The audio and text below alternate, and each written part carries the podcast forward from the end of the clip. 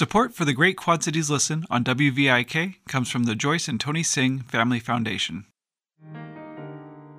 I'm Tracy White, and I live in Rock Island, Illinois. I'm Reverend Dwight Ford, and I reside in Davenport, Iowa, and the Quad Cities. A few years ago, Tracy White started a group called Well Suited QC. It's a program that connects African American boys and teenagers from disadvantaged neighborhoods with African American men in the community to serve as their mentors. Most of the boys come from single parent homes.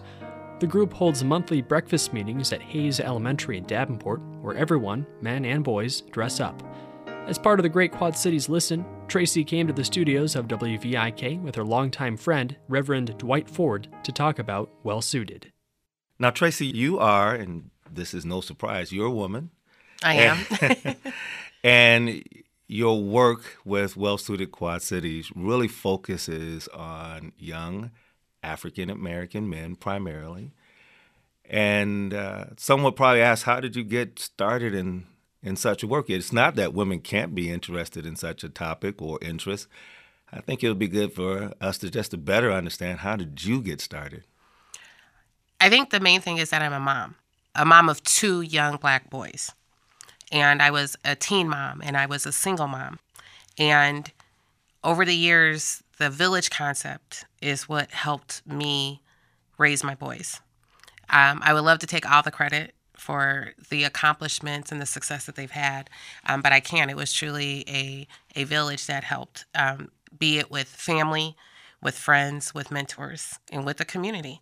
So, with Well Suited, it wasn't anything that was on my radar at all. Um, I saw a picture, and all it was was a picture of these black men and these black boys dressed in tuxedos with their fists in the air, the black power fist. And I had to know what the story was behind that picture. So I investigated it. I found out where it originated from, how it started, and it was a gentleman um, out of Milwaukee, Wisconsin, who had done a program called 500 Black Tuxedos.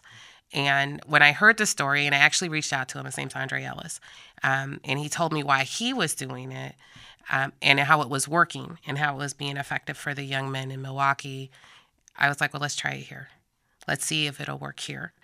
You know, we have our own set of problems here with our youth, especially young black men. And so I just wanted to do my small part.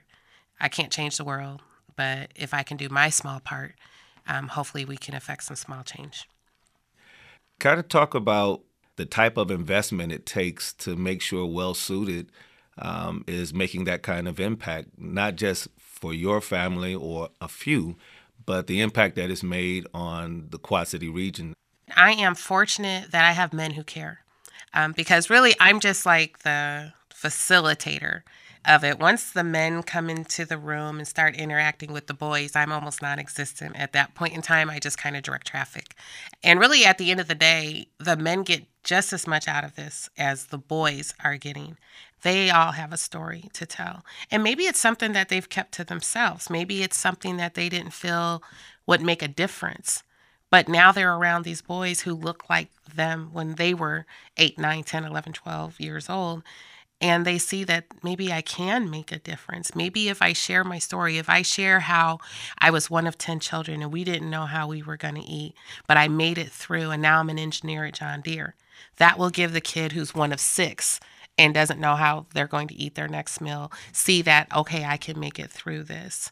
Maybe if I share my story of how my parents divorced and I had to live with my dad, but I really wanted to live with my mom, will help the kid who is being raised by a single mom who really wants to live with his dad but understands that his mom is the one that is providing for him. So I think what the men are getting out of it is um, being able to share their experiences. And then that's the magic of what happens with the boys that they can actually see someone who went through what they're probably going through, but now they're CEOs and police officers and educators and entrepreneurs. And so it gives them hope you talk about so much what the guys, uh, the young guys, get out of it, and of course, uh, the men, the mentors, get out of it. um, what are you still getting out of it? For me, what do I get out of it is being able to see transformation. Um, I'm rooted in my community. I really am. And I could, you know, all my kids are grown, and I could have just wiped my hands after my last one graduated and just lived here. But I don't just live here, I thrive here. And um, community is so important to me. And I want to just be for it to be the best that it can be. Like I said, I, I, understand nothing's perfect. I can't save the world. But if I can make it the best that it can be, and actually, you, and I don't even know if you remember this conversation we had years ago. Um, I was complaining about the area, and I'm like, gosh, there's nothing here. And you told me, and I'll never forget this. You said, sis, no matter where you go, unless you find your purpose, you'll never be happy. And so trying to affect change in my community is my purpose. And so this is where I've been happy. And so this is where I'll continue to work. The work that you do is making a lifetime of difference. I always say when you invest in people, you inherit or will always yield a lifetime of return. Those young men and their families, respectively, in the future, uh, will be able to look back on the care and concern that you and all of the men have brought them, and they'll keep giving. I think that's the most important thing. Even after I'm gone, you know, that this legacy continues and that these boys who are part of it now will come back as men. Um, it's set up for that. This is how it's set up so that this work will continue to happen even after everyone that's been involved has gone on. That was Tracy White of Rock Island and her friend Reverend Dwight Ford of Davenport talking about Well Suited QC a group that Tracy started, which brings together disadvantaged African American boys and teenagers in the Quad Cities with African American men to serve as their mentors. To share your story as part of the Great Quad Cities Listen, sign up for a time to record at greatqclisten.org. This project is made possible thanks to the Joyce and Tony Singh Family Foundation.